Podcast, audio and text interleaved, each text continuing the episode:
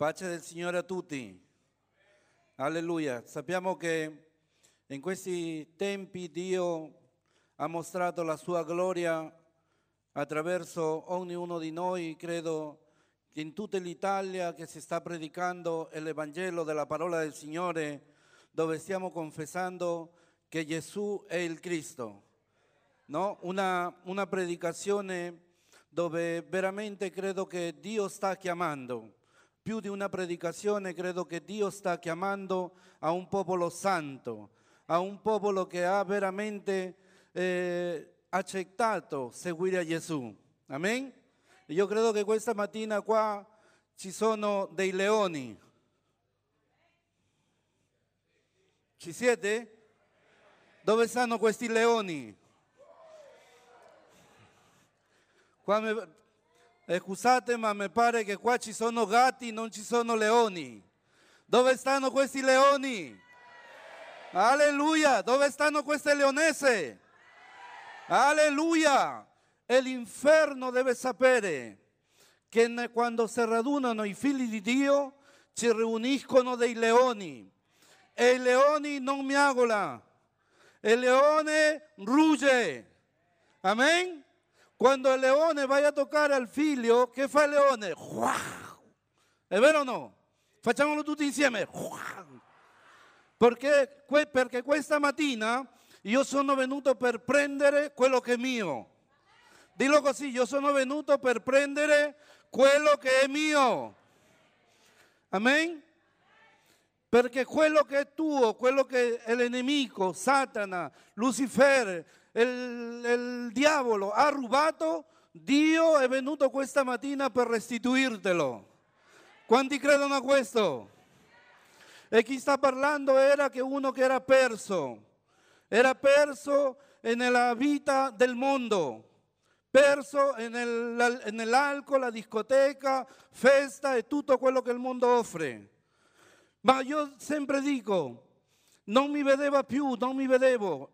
Ero così nel fango che credo che solo si vedeva la parte sopra dei capelli e che Gesù è arrivato giusto in tempo e mi ha preso dei capelli e mi ha tirato fuori. Alleluia, quanti dicono amen? E io non l'ho cercato mai, io non l'ho cercato mai a Gesù, ma Gesù mi ha cercato a me. Quanti di noi possiamo dire amen? Perché tu non lo hai cercato a Gesù, perché Gesù stesso è venuto a cercare a te. Alleluia. Ma io questa mattina voglio parlare di un grande uomo di Dio. Per me veramente questo uomo, questo uomo di Dio veramente è stato un esempio in tutta la scrittura, in tutto quello che ha ispirato veramente e che ha messo fede, che mi ha aiutato a crescere spiritualmente, è l'Apostolo Paolo. Vengo a parlare non di un peruviano, sino di un uomo cittadino italiano. Alleluia. E veramente l'Apostolo Paolo, come dice nella lettera degli Atti, capitolo nove, e dice la parola del Signore così: Saulo, sempre aspirante, minacce di strage contro i discepoli del Signore. Si presentò, si presentò al sommo sacerdote e gli chiese delle lettere per le sinagoghe di Damasco affinché avesse trovato del seguaci della via uomini e donne, alleluia, che li potesse condurre legati a Gerusalemme. E durante il viaggio, mentre si avvicinava a Damasco, avvenne dall'improvviso e sfolgorò intorno a lui una luce dal cielo e caduto in terra udì una voce che gli diceva: Saulo, Saulo, perché mi perseguiti? Egli domandò: chi sei, Signore? E il Signore: io sono Gesù che tu perseguiti. Alzate, entra nella città e ti sarà detto ciò che devi fare. Mi fermo un attimo lì. Saulo era un perseguitore della Chiesa. Saulo ha partecipato a, a, a uccidere a tanti dei nostri fratelli. e lo sappiamo per la parola di Dio. Ma Saulo è stato chiamato dal Signore. Dice la parola del Signore che verso cammino a Damasco, Paolo, Paolo dice che ha avuto un incontro. Io lo chiamo così, un incontro, diciamole tutti insieme, un incontro. Un incontro con il vero Cristo, un incontro con il vero Dio, un incontro con il Messia, un incontro con Gesù. E che le dice, quando lui si alza da terra, le dice, Signore. E io voglio che questa mattina ripete con me, Signore, cosa vuoi che io faccia? Perché quando Dio ci chiama, a volte pensiamo che Dio ci chiama perché ci vuole solo benedire. E allora sì, è vero che Dio ci vuole benedire, ma non è che Dio ci vuole solo prosperare, sino la cosa più importante è che Dio ci vuole salvare. Salvare di una condannazione eterna, salvare del peccato, salvare perché è questo l'obiettivo di Dio, soltanto di salvare la nostra vita, la nostra anima, salvarci dall'inferno. E l'Apostolo Paolo dice chiaramente, alleluia, che lui nel verso ventidue dice che lui si rafforzava, praticamente dice che lui si prendeva più forza ogni volta nel Signore per dire, per confondere i giudei che Gesù era il Cristo, alleluia. Perché molti evangelici dentro la Chiesa stiamo vivendo un tempo religioso che sappiamo, come la Chiesa di Efesini, che sapeva che doveva cantare, sapeva che dovevano alzare le mani a Dio, sapeva che doveva inginocchiarsi davanti a Dio e lo facevano perfettamente. Però stava mancando una cosa, di riconoscere a Gesù come il Cristo, come l'unto di Dio, come l'unico salvatore del mondo, alleluia. E questo è che l'Italia, per quello che l'Italia venti anni fa, lo Spirito Santo mi parlava. Non sto dicendo, come a volte io sento, Dio mi ha parlato, che qualcuno dice, Dio mi ha parlato, avete un bicchierino di acqua? E dice, Dio mi ha parlato, e noi diciamo, Dio mi ha parlato ieri, e Dio sta parlando ancora oggi. Dio mi ha parlato venti anni fa, alleluia. Grazie.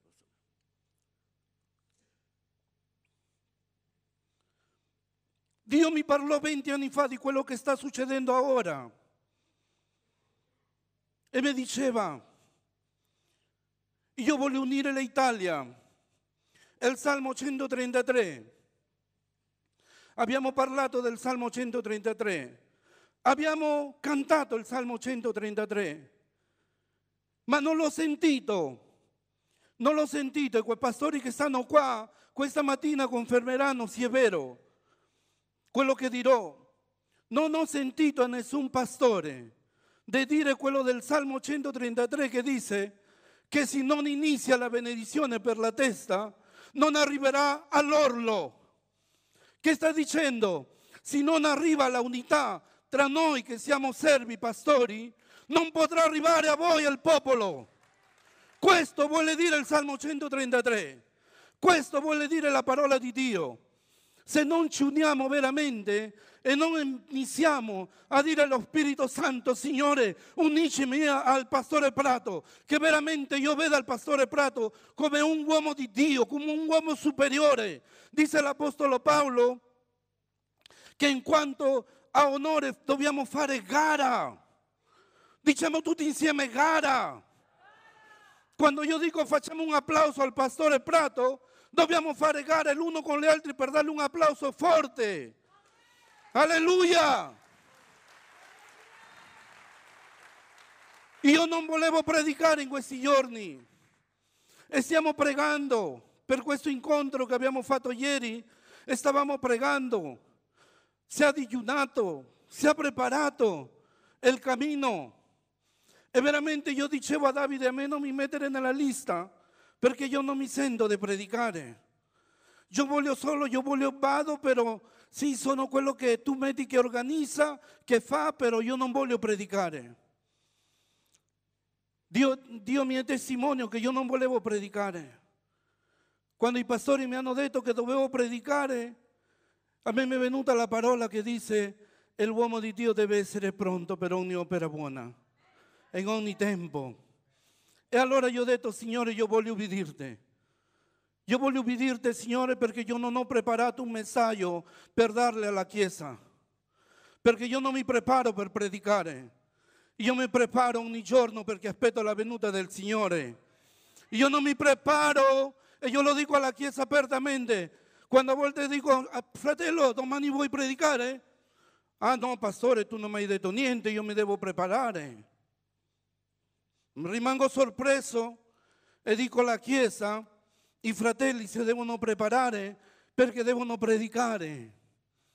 È un sbaglio. Dillo al fratello che sta vicino a te: è un sbaglio. Non ti preparare per predicare. Preparate perché Cristo viene. Preparate perché Cristo viene. Dillo al fratello che sta vicino: preparate perché Cristo viene. E sai che dice la sua parola? Dice che viene per una Chiesa santa, una Chiesa senza macchia, senza ruga, una Chiesa che sta cercando al Signore, una Chiesa che nel suo silenzio sta davanti alla presenza di Dio. La gente deve vedere che veramente quando esci fuori la gente deve vedere la luce di Cristo in te. Io dove lavoro, tutti sanno che io sono il pastore di una chiesa. diciotto anni ho lavorato in un'azienda e tutti gli anni per Natale fanno la festa di Natale e fanno un pranzo, una cena. Però tutti sanno che io non bevo. E loro dicono: a Nico non gli dare il liquore, mettere la gassosa, mettere l'acqua, perché dobbiamo essere testimoni. Dove andiamo, la nostra vita deve parlare di Cristo. È inutile che io vengo a predicare alla Chiesa e che a casa mia sto facendo la cosa peggiore con la mia famiglia. Io so, ho sette figli e i miei figli servono al Signore. I miei figli sono parte del coro della, della lode nella Chiesa.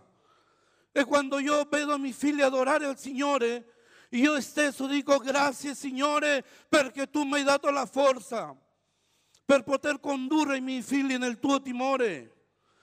Quando mia figlia si è spostata, a, una delle mie figlie si è spostata a Francia, loro cercavano una chiesa per andare a congregarsi. Papà non le ha detto: devi cercare una chiesa, sino che loro stesso cercavano una chiesa dove congregarsi. Mia figlia, quella di Milano, quando è andata a vivere a Milano, è andata subito e cercato una chiesa per, tramite internet, dove ha trovato il pastore Giuseppe, il pastore che stava ieri qua con noi. Alleluia! E che cosa voglio dire con questo? Che noi come padri, come genitori, è la nostra responsabilità di che cosa stiamo facendo con i nostri figli. Dobbiamo tra- trasmettere l'Evangelo. Un Evangelo santo, una fede corretta, che veramente devono seguire il Signore, non devono seguire una religione. Dice l'Apostolo Paolo, e io sempre parlo dell'Apostolo Paolo, dice: non mi vergogno dell'Evangelo, perché l'Evangelo è, come diceva ieri il fratello Davide, e l'Evangelo è una dinamita, e l'Evangelo è un'esplosione. Che cosa fa questo? Di che serve un'esplosione? Di che serve una dinamita? Di che serve qualcosa di forte? Di che serve il fuoco? Per purificare, per purificare lo interiore, affinché lo esteriore possa venire alla luce. Alleluia! Dobbiamo predicare questo. Dobbiamo dirle alla Chiesa continuamente: preparate perché Cristo viene. Io con i miei figli, i miei figli oggi sono sposati, cinque sono sposati, e i miei figli dicono: papà è stato molto duro con noi. Invece con gli ultimi due Loro dicono papà non è più duro con lui perché c'è l'amore del nonno, con gli ultimi due. Sembra che il papà è già nonno. Io sono uno che ha iniziato una vita molto giovane, sposandomi quasi a sedici anni, molto giovane. Come dicevo prima, ero venuto in Italia perché ho detto vado in Italia un anno, guadagno i soldi e torno.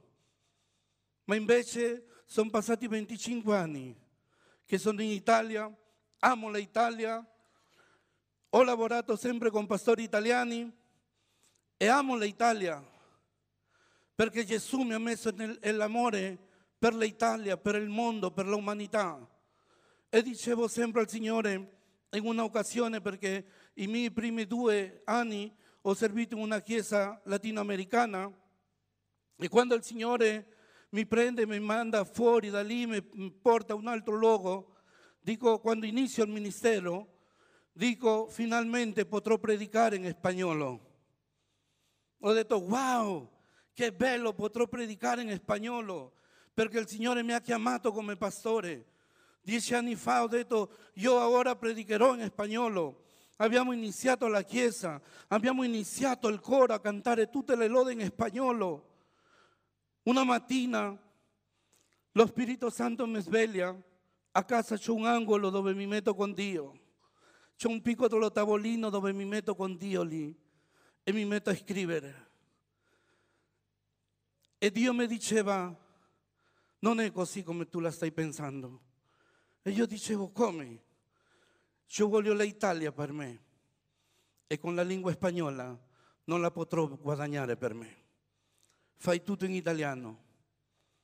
La domenica stessa mi sveglio e dico, Signore, che cosa è? Che cosa è? Fai tutto in italiano. E inizio veramente a predicare in, in italiano. E inizio, e tutti i pastori che conosco della parte della Repubblica Dominicana, dell'Ecuador, a tutti quando li invitavo alla chiesa mia, li, li, li incoraggiavo e le dicevo, fratelli, dobbiamo predicare in, in italiano. No, che dobbiamo, possiamo fare la traduzione, non è uguale. Dobbiamo sforzarci. Paolo si sforzava, dice, per far conoscere il Cristo. E quindi noi ci dobbiamo sforzare, noi che veniamo da fuori, ci dobbiamo sforzare per imparare l'italiano e per predicare all'Italia, perché questo è il piano del Signore, alleluia. E quando il Signore veramente fa questo, è quando Dio veramente vuole fare qualcosa con noi. E io credo che tu sei, dile al fratello che sta vicino a te, dile, tu sei, tu stai nel proposito di Dio.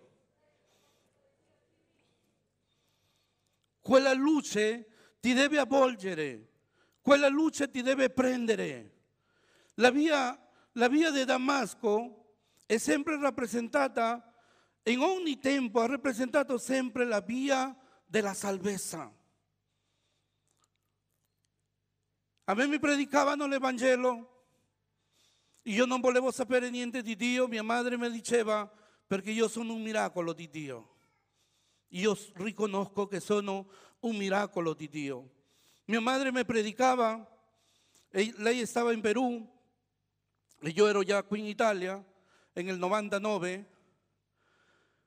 Mi predicava, io dicevo, mamma, tu come già hai vissuto la vita, non vuoi che io devo vivere la mia vita? Lasciami tranquillo, io voglio vivere la mia vita. A me mi piace la discoteca, non faccio niente di male. Io mi bevo una birra, non faccio niente di male, e se qualcuno ha bisogno lo aiuto, e quindi faccio una vita tranquilla. Ai miei figli non li faccio mancare niente, li do tutto quello che loro vogliono, quelli che a loro li serve, li do, non faccio niente di male. Sono un buon padre, un buon marito, un buon figlio, sono bravo. Ma la parola di Dio dice che nessuno è salvo per l'opera sua, sino per la grazia del Signore. Alleluia, e lo dice l'Apostolo Paolo. Allora noi dobbiamo vedere che l'Apostolo Paolo sta parlando de, di, questo, di questa trasformazione, di questo cambio di vita. Se la Chiesa, se io non ho un cambio, non sono, veramente non ho avuto un bel incontro con il Signore. Paolo non è stato cambiato perché veniva da una, una posizione molto eh, culta, ma Paolo spiritualmente non conosceva niente. Vi ricordate che Paolo dice: tutta la mia conoscenza la, la vedo come spazzatura per amore a chi? Al Cristo, per amore a colui che se le aveva rivelato cammino a Damasco, in la via della salvezza. E Paolo che cosa voleva? Voleva soltanto predicare Cristo. E Paolo che viene come l'ultimo apostolo chiamato dal Signore, è quello che è scritto più nel, nel Nuovo Testamento. È colui che ha rivelato più cose che non lo hanno potuto rivelare coloro che hanno camminato con Gesù. Paolo non ha camminato con Gesù, ma Paolo ha avuto la rivelazione di Gesù. Paolo non stava nella Santa Cena, nel giorno della Santa Cena, ma Paolo parla migliore di tutti nel giorno della, in quanto alla Santa Cena. Perché? Perché era una rivelazione. Paolo riceve un rema. Paolo riceve il rema, che vuol dire la rivelazione della parola. Paolo aveva il logos, ma non aveva la, il rema. E questo è il problema oggi in giorno di tante chiese evangeliche che hanno, e non stiamo parlando della Chiesa Cattolica, e non stiamo parlando dei mormoni, e non stiamo parlando di nessun altro, perché sappiamo che stanno sviati dalla via del Signore, ma stiamo parlando di noi. Diciamo tutti insieme: di noi, che a volte conosciamo la lettera, ma conosciamo il logos e ci sta mancando il rema, la rivelazione. Però Dio in un momento, Gesù in un momento dice: voi non siete più i miei discepoli, e lo dice con tanto amore, ora voi siete i miei amici e tra gli amici non ci sono segreti. Che stava dicendo: tutto te voglio rivelare, però devi avere un cuore disposto a ricevere la rivelazione di Dio, un cuore che dica: Signore, parlami. Quando io mi trovai che mia madre mi predicava l'Evangelo per intorno al sei sette mesi, e un giorno mia madre mi diceva: Gesù ti guarisce, e io dicevo: mamma, vai a predicare ai malati. Gesù ti cambia. Mamma, vaya, vaya, io di che cosa mi deve cambiare se io sto bene così? E veramente mi trovo un trentuno di, di agosto del novantanove, ho avuto un incidente stradale. Queste orecchie hanno sentito che i medici hanno detto: non c'è niente da fare, ti dobbiamo tagliare la gamba. In quella stanza dove stavo, in nove giorni, perché mi hanno operato dopo nove giorni, quando il dottore ha parlato così, dopo nove giorni ho letto tutta la Bibbia. Cercavo qualcosa che una risposta. Lo Spirito Santo mi parla con il libro degli Atti, quando sempre l'Apostolo Paolo e Pietro passavano fuori la chiesa chiamata La Vela, e c'era un zoppo che, che era fermo lì, e loro che camminavano passando alla chiesa, e diceva: non c'ho oro né soldi, ma quello che c'ho te lo do nel nome di Gesù, il Cristo, alzate e cammina. Quella parola io la stavo leggendo, quella parola in quella stanza, Dio mi è testimonio, che in quella stanza si riempiva di una voce dolce, come la voce di questa mattina che quando cantavano i fratelli, una voce dolce che mi diceva: alzate e cammina. E io dicevo: come alzate e cammina? Sono ancora, mi devono operare? E questa parola stava facendo una lavorazione dentro di me, dentro il mio cuore. Il diavolo parla alla mia vita e mi dice: sei al terzo piano, te devono tagliare la gamba, eh, falla finita, sei al terzo piano, buttate per la finestra. E veramente io ho deciso di uccidermi. Ho detto, sì, io non voglio vedere, i miei figli ormai erano piccoli, tutti i miei figli erano ancora, la più grande aveva otto anni, e ho detto, sì, io mi devo uccidere, non, non voglio, i miei figli non devono soffrire, mia moglie come rimane, mia moglie era appena sette mesi che era venuta in Italia, e ho detto, come, come rimangono tutti, quando le danno la, la notizia a mia madre che sono senza una gamba, che sarà? E lo Spirito Santo inizia a farmi ricordare. E dice, Gesù ti cambia, Gesù ti trasforma. E quando vado a leggere la parola di Dio in quei nove giorni, l'Apostolo Paolo mi parlava di una maniera diretta. E lo Spirito Santo, con la lettera dell'Apostolo Paolo, mi parlava una cosa diretta. Io dico e lo dichiaro sempre, il cielo si era aperto al mio favore. Da quella volta io sono abituato a camminare sotto i cieli aperti. Io parlo e Dio risponde. Dio le chiedo e Dio mi lo dà. Dio, io le, perché? Perché il mio padre. So, so, ho sette figli e Dio sempre ha provveduto per ogni cosa. E io sempre lo dico nella Chiesa, le persone più, che possono dare più testimonio credibile sono i nostri figli. E i miei figli sanno quello che papà è a casa. Perché io agli occhi del, del mio pastore, agli occhi della gente, agli occhi dei fratelli, posso essere una persona, però a casa sono un'altra. Ma sai dove inizia la Chiesa? Nella nostra casa.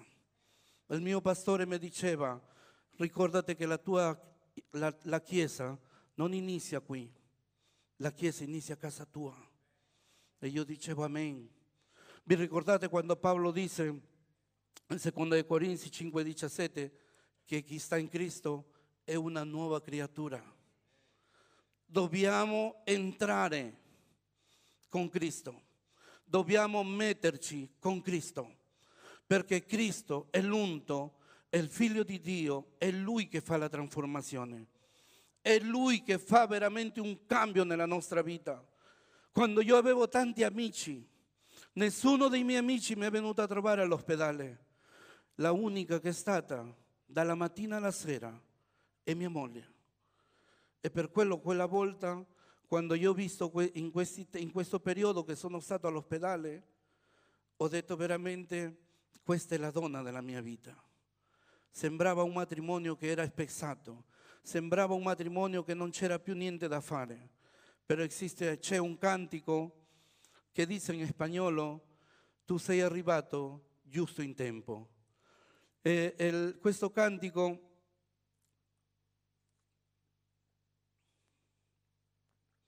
questo cantico quando lo sento per prima volta dice, pero tú llegaste justo a tiempo cuando caminaba por el mismo infierno, por eso yo. Diceva, questo cantico diceva, tu sei arrivato giusto in tempo quando io camminavo verso lo stesso inferno. Por eso, per quello io non posso vivere senza di te. Oggi io mi, mi permetto, mi permetto di dire che non vivo io, ma è Cristo che vive in me. Io ho sentito, alleluia, io ho sentito molti evangelici, molti evangelici che dice noi non siamo perfetti e per quello che pecchiamo. È una scusa, è una scusa che il diavolo stesso ti senti e dice, ah, bravi, vuol dire che tu mi stai aprendo la porta per poter peccare. Come non sei santo, vuol dire che tu ancora puoi peccare. La Bibbia dice che chi è in Cristo è una nuova creatura, le cose vecchie sono passate, sono terminate, si sono rotte. Cristo l'ha fatto nuova. Siamo una nuova creatura. E non possiamo della nostra bocca benedire la domenica a Dio e con la stessa bocca stare parlando delle parolacce fuori. Non possiamo.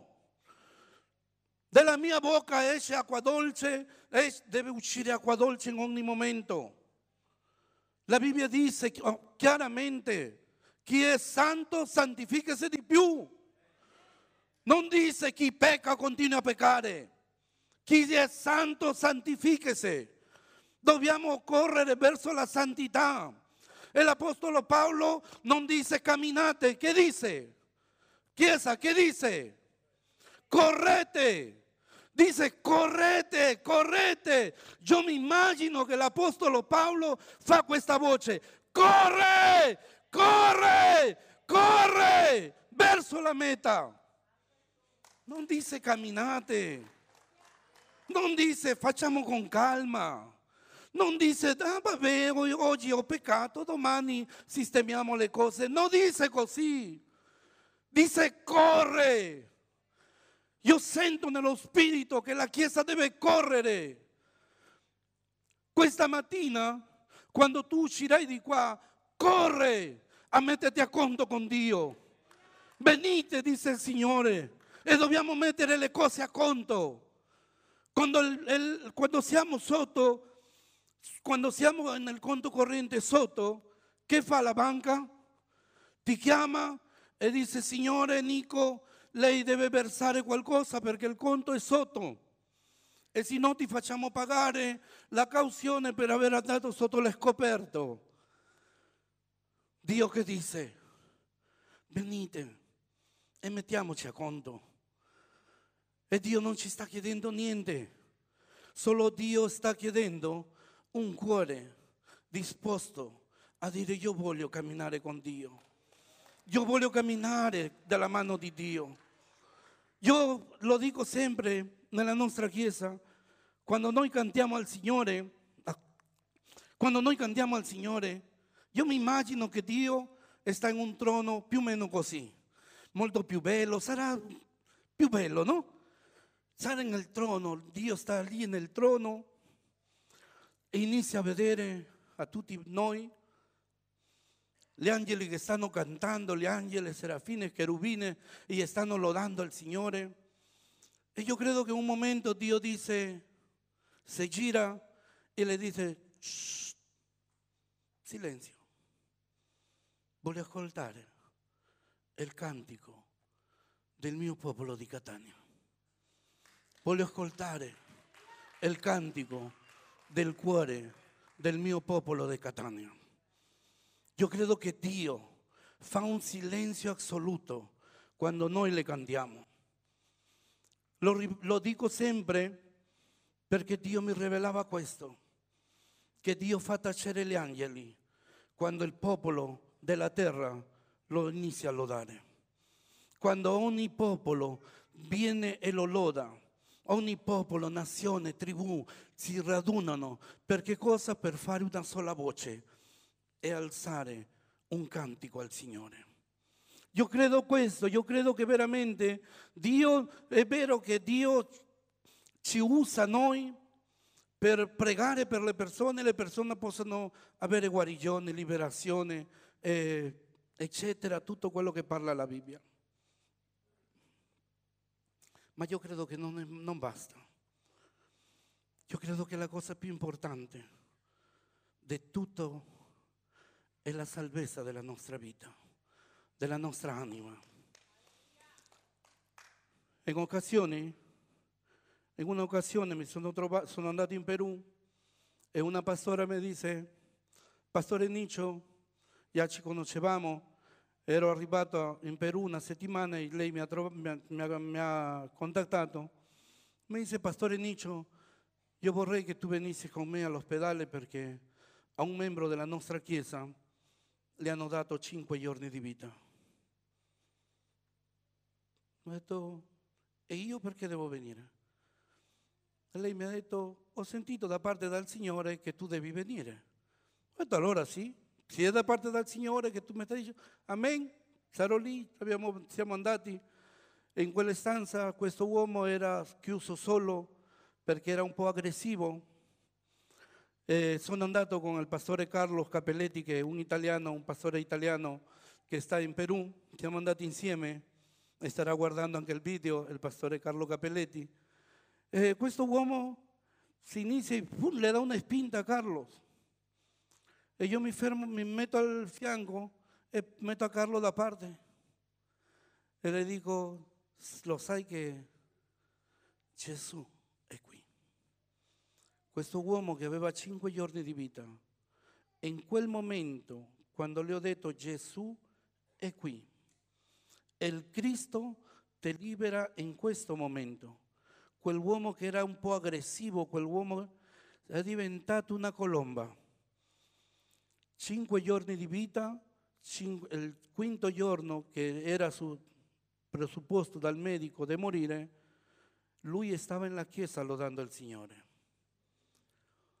Lui ancora oggi è vivo, lo sta servendo al Signore, alleluia. Io voglio dirti una cosa con questo, ti voglio incoraggiare, che l'autorità che abbiamo noi pastori c'è la Chiesa. Io a volte alla Chiesa a Pesaro le dico a volte, pastore, io voglio che tu preghi, perché? Che, qual, è, qual è il problema? Gianni, vieni un attimo. Pastore, io voglio che tu preghi, e vengono, vengono da me, e io prego. La seconda volta, pastore, io voglio che tu preghi, prego. La terza volta, pastore, io voglio che tu preghi. Mettete la mano nella testa. Prega tu stesso. Se Cristo ti ha dato l'autorità, perché stai sempre a cercare il pastore? Se è Cristo, amen, grazie Gianni. Se è Cristo che ti dà l'autorità, a volte lo spirito religioso è quello che mette in noi. Io voglio che il pastore preghi per me, non è, non è male che il pastore preghi per noi. Però a volte ci dobbiamo sapere che noi siamo chiamati per portare una gloria. Per a volte nella Chiesa ci siamo abituati a essere consumatori della gloria. E veniamo la domenica, ci carichiamo. Wow, gloria a Dio! Io credo che oggi questi leoni, voi uscirete di qua, wow, e a me nessuno mi ferma, e io devo predicare l'Evangelo, e io devo andare a sapere là fuori che Gesù è il Cristo, alleluia. Usciremo come leoni, le donne usciranno come una leonessa, predicando l'Evangelo. Ma non deve essere solo un'emozione, deve essere una cosa reale. Deve essere una cosa genuina, che io voglio, io voglio, io soffro per il mondo. A noi ci hanno chiuso una chiesa a Pesaro, una chiesa di milleduecento metri quadri. Dovevamo un una sala di quattrocentoventi metri quadri. E veramente abbiamo sofferto, abbiamo pianto, ma non ho pianto per il locale. Non ho pianto per i soldi che abbiamo perso, ho pianto per le anime che stavano dentro la Chiesa e i nostri fratelli italiani, perché noi abbiamo parecchi fratelli italiani e lo, tu mi dirai se è vero quello che dico. Gli italiani quando hanno visto polizia, quando hanno visto tutta la polizia fuori, ha detto c'è qualcosa che c'è in quella Chiesa e sono scappati. L'italiano purtroppo è così, non vuole problema con l'autorità.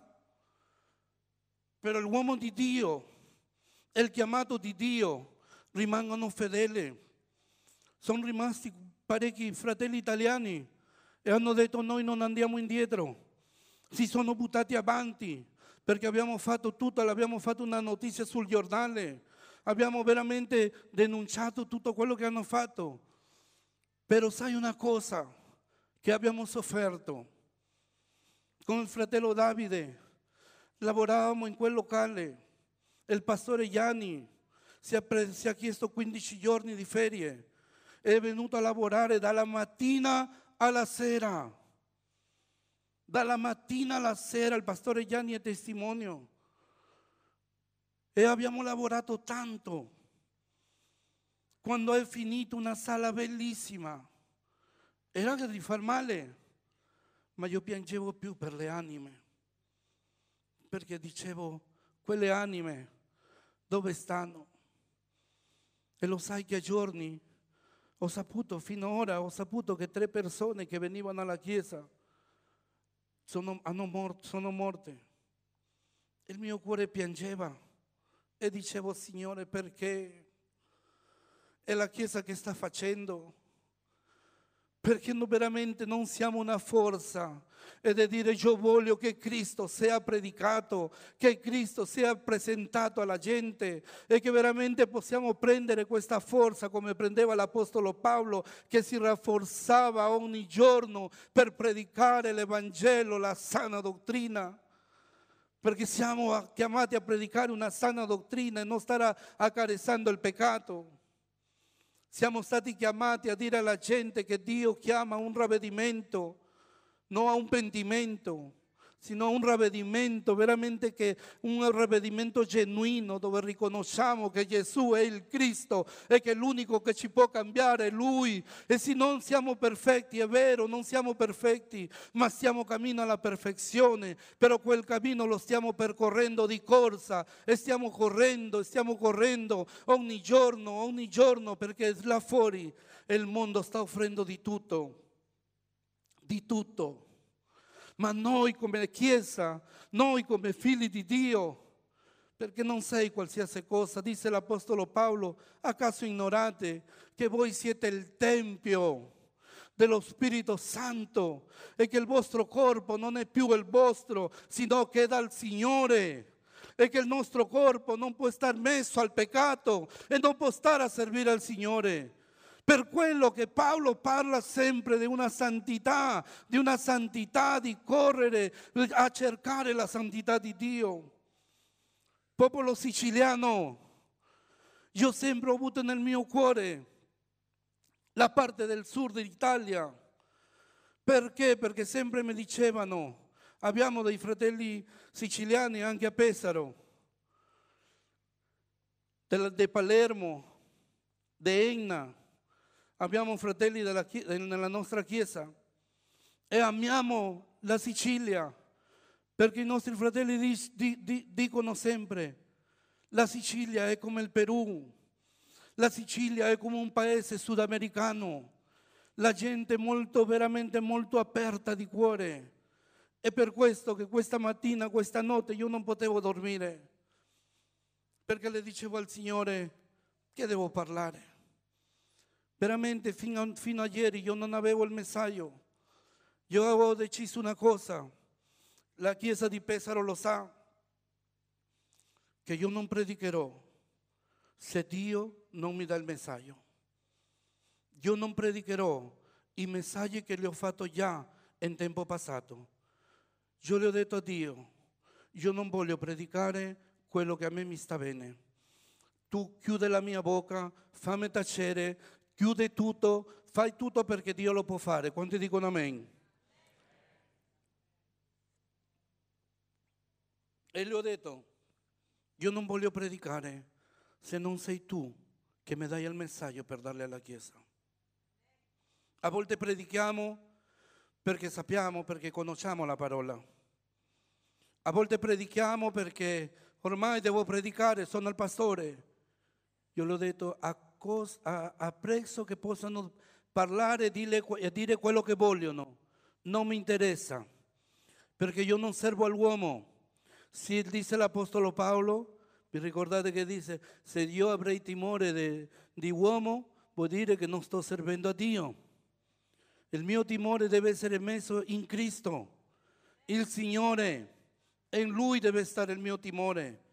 Quando io veramente amo al Cristo, amo la croce, amo a quel Dio che è risorto, io potrò amare al mio pastore, io potrò sottomettermi al mio pastore, però c'è molta gente che si sottomette al pastore, ma non ama Dio.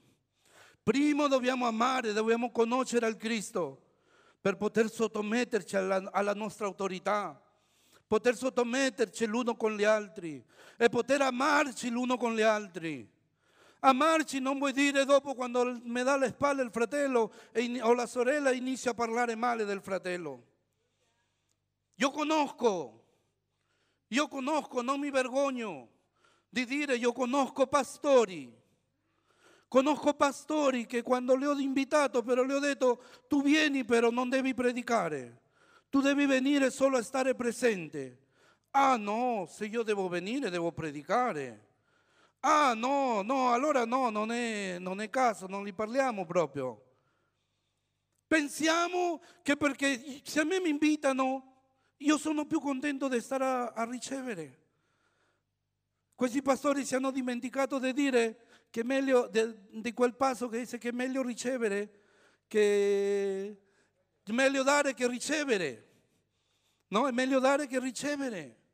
Io penso che veramente è il momento che quando noi possiamo ricevere per, de, da Dio, è quando Dio vuole riempire ancora il, no, il nostro vaso, la nostra vita, che deve traboccare.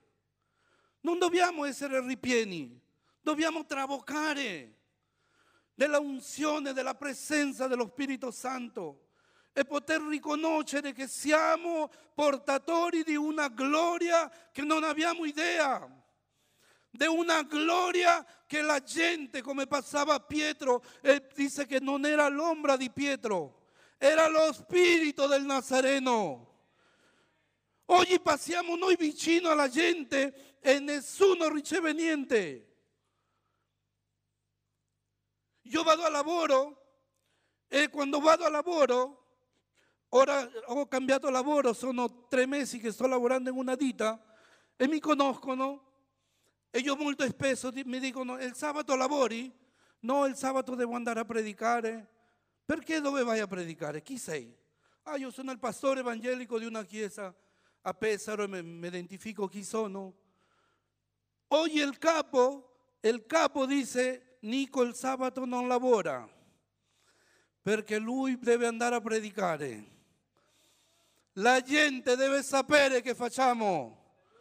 La gente deve sapere, perché non mi vergogno dell'Evangelo, perché l'Evangelo è potenza di Dio. Io non so se tu hai ricevuto potenza. Io non so se tu hai ricevuto la, il dinamì. Io non so se hai ricevuto lo Spirito Santo. Ma una chiesa che non riceve lo Spirito Santo, una chiesa che sta camminando solo per la parola, per il Logos, è una chiesa morta. E non lo dico io, lo dice la parola. È una chiesa morta. Dobbiamo camminare con lo Spirito Santo. Dobbiamo camminare da quando mi alzo dal letto. Io devo buongiorno Spirito Santo e me vado con lui al lavoro, me vado a destra e a sinistra e dice la parola: e ovunque tu andrai io sarò con te, alleluia. Però che manda?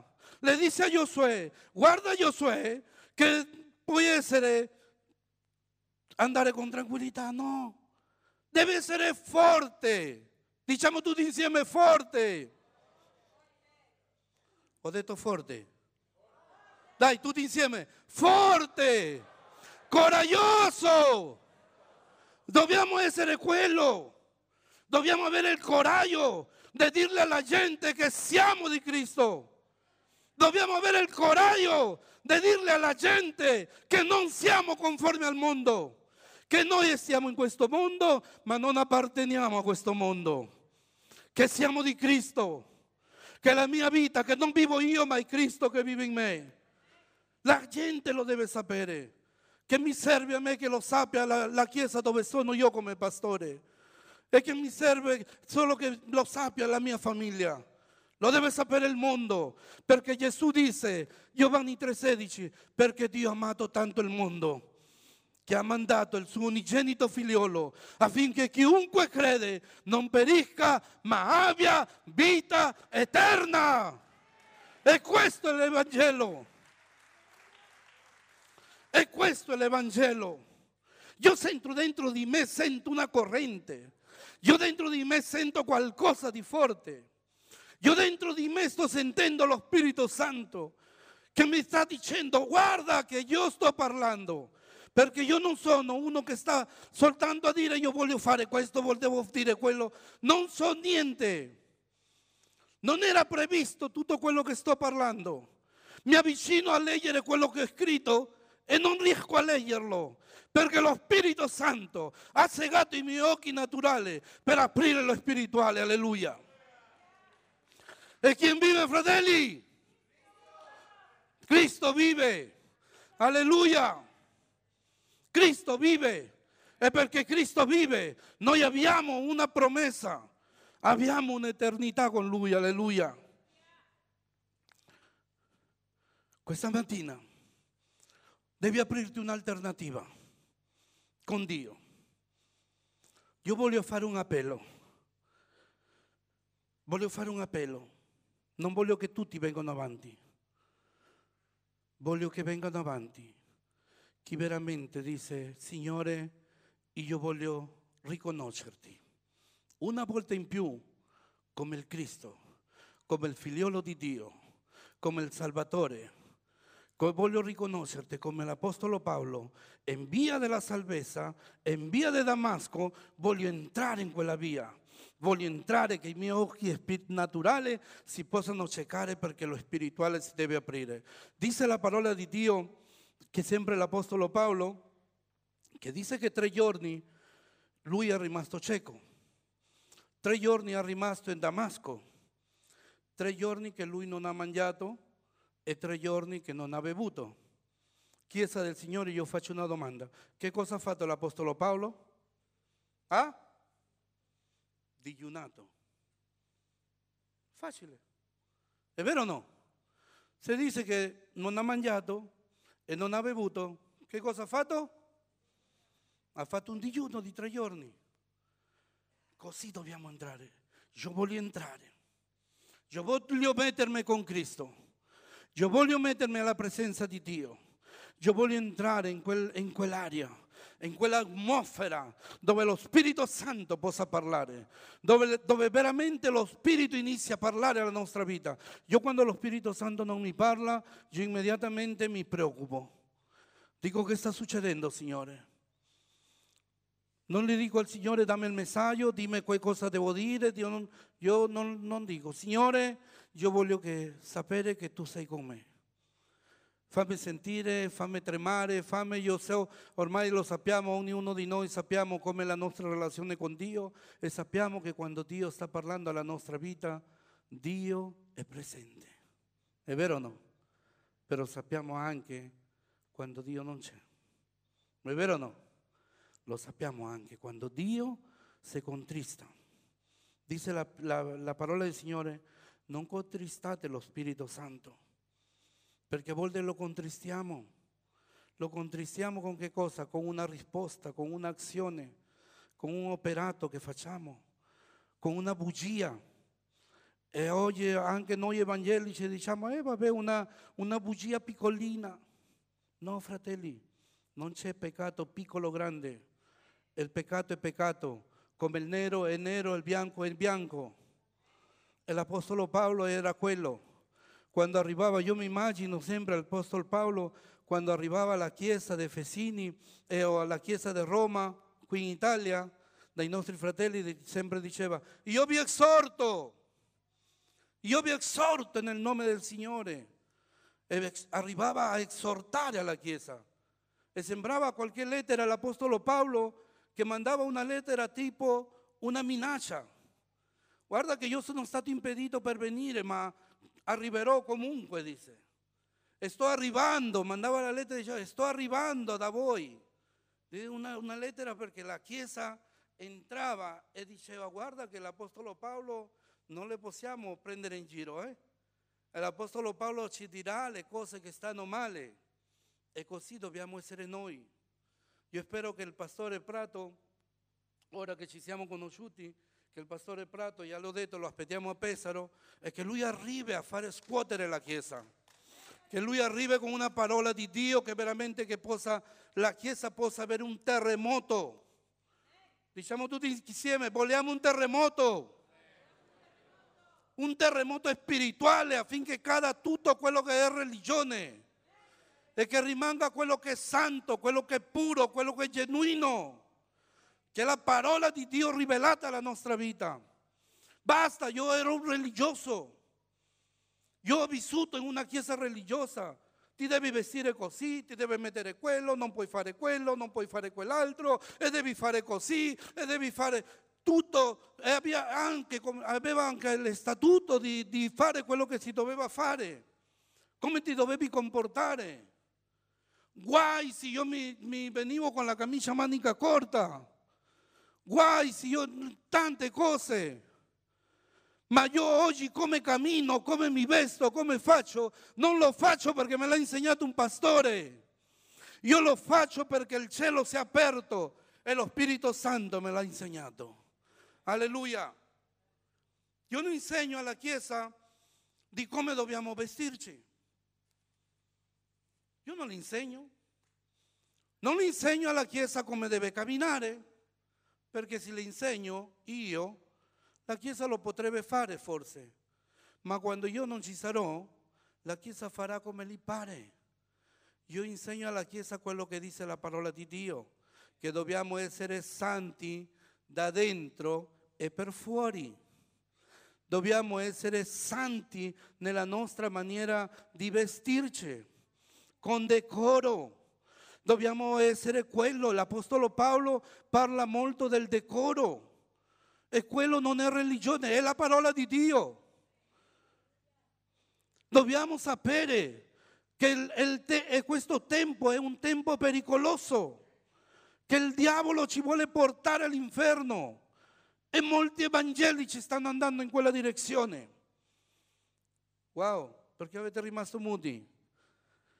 Molti evangelici stanno andando in quella direzione. Ma il Cristo è venuto per salvarci, per rivelarci alla nostra vita e dire no, guarda che dice la parola che ci sono vie che ti sembrano perfette, ma il suo finale è un cammino di morte. Cambia direzione, cambia direzione, dobbiamo cambiare direzione. Lo Spirito Santo ci inizierà a guidare. Chi è guidato dallo Spirito dice chiaramente che non sbaglia, perché è lo Spirito che sta guidando, è lo Spirito Santo che sta parlando con noi, è lo Spirito Santo che starà continuamente lì rivelandoci alla nostra vita. Abbiamo bisogno di parlare in lingue? Sì, abbiamo bisogno. Abbiamo bisogno del profeta? Sì, abbiamo bisogno del profeta. Abbiamo bisogno dei cinque ministeri affinché Dio veramente possa sostenere la sua Chiesa forte. Alleluia. Ma abbiamo bisogno, la prima cosa, di riconoscere a Gesù come il Cristo, come il Signore della nostra vita, come il figliolo di Dio. Abbiamo bisogno di questo perché è Lui che cambia, è Lui che trasforma, è Lui che libera, è colui che ci ha promesso un'eternità per, per sempre. Alleluia. Io voglio fare un appello. Fratelli, chi vuole? Chi vuole dire questa mattina io voglio camminare diversamente? Io voglio mettermi con Cristo, voglio mettermi come l'Apostolo Paolo con cammino a Damasco, e nella via della salvezza voglio entrare a un nuovo tempo, voglio entrare a un nuovo tempo. E quando tu decidi di entrare a un nuovo tempo, tu entrerai a un nuovo tempo. Velocemente, se non c'è nessuno, io ho finito.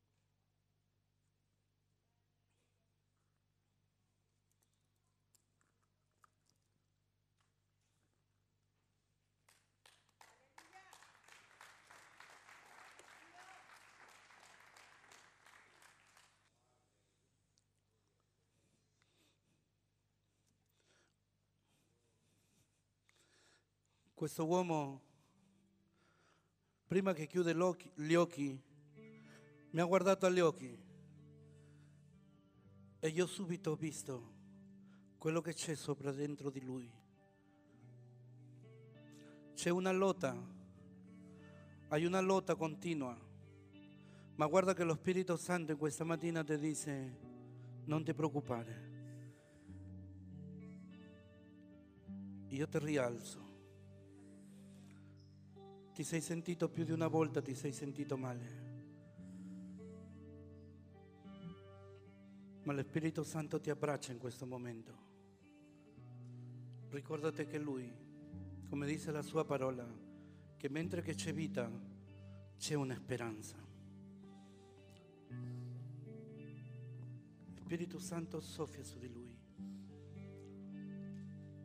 Brucia ancora, Padre. incrociano, Spirito Santo.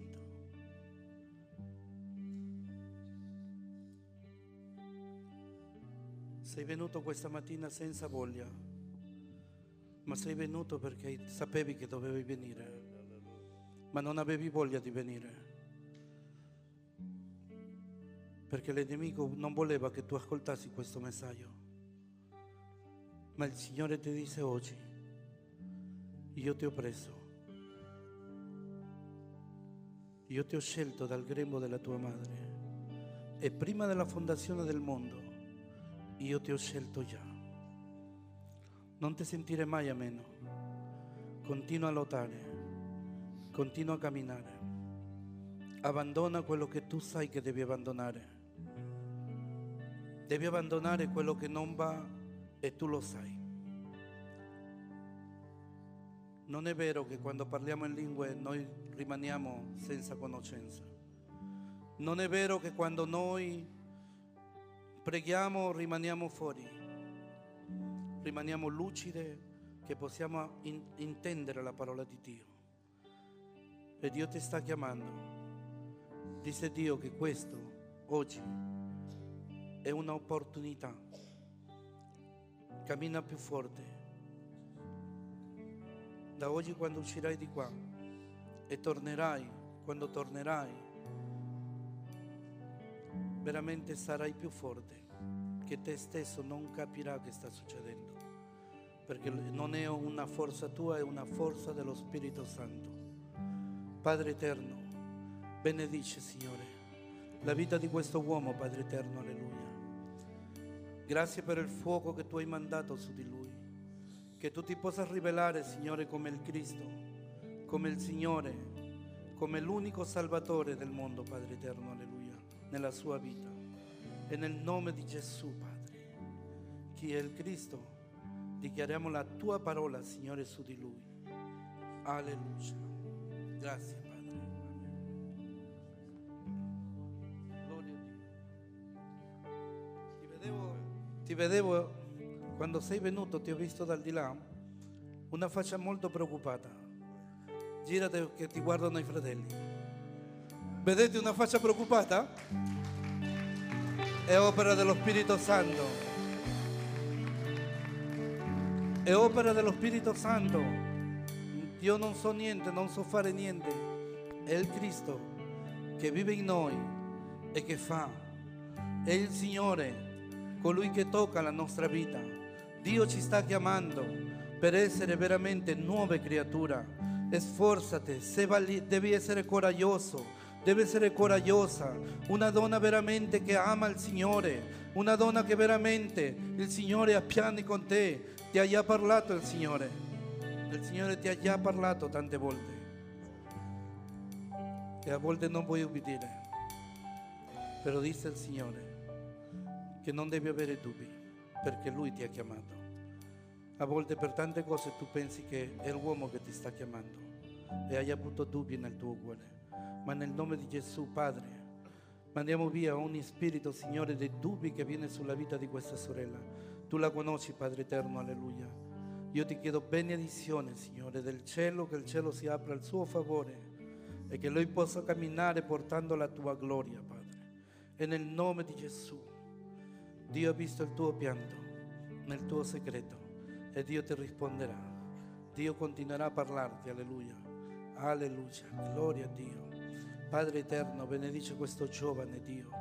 Tu stai chiamando, Signore, i giovani, tu stai chiamando i bambini, Padre, affinché la tua gloria sia mostrata, Padre Eterno, alleluia. I pastori, Pastore Aldo, venite qua davanti, il Pastore Gianni, aiutate a ministrare, il Pastore Prato, dove stanno i pastori? Venite, uomini di Dio, amministriamo, prega, preghiamo, preghiamo, alleluia, alleluia, gloria a Dio, gloria a Dio. Padre Eterno, benedice questo uomo, Signore. Alleluia, Dio, toccalo, toccalo, Signore. Questi dolori, Padre Eterno, mandali fuori, Padre, non, non li appartengono a Lui. Questi dolori, Signore, alleluia, questi dolori che lui sente, Padre Eterno, alleluia, nel nome di Gesù. Dà l'ordine, Signore, che vadano fuori, perché non le appartiene a lui, Padre Eterno, alleluia. E nel nome di Gesù, Signore, preghiamo la Tua parola, proclamiamo, Signore, che dal suo piede alla sua testa, Padre Eterno, Tu lo proteggi, Signore. Proteggi la sua casa, la sua famiglia. E nel nome di Gesù, Padre.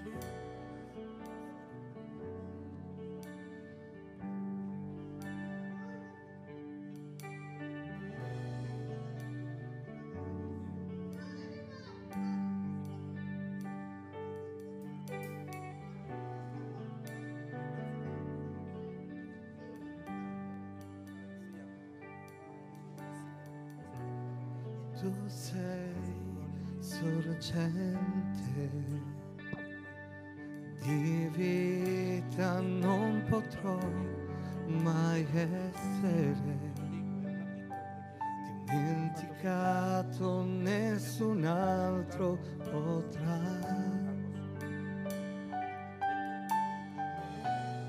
Io mi aggrapperò a te. Ho bisogno di te, Gesù, vieni mio soccorso, dove altro andrò, non c'è altro nome nel quale c'è salvezza.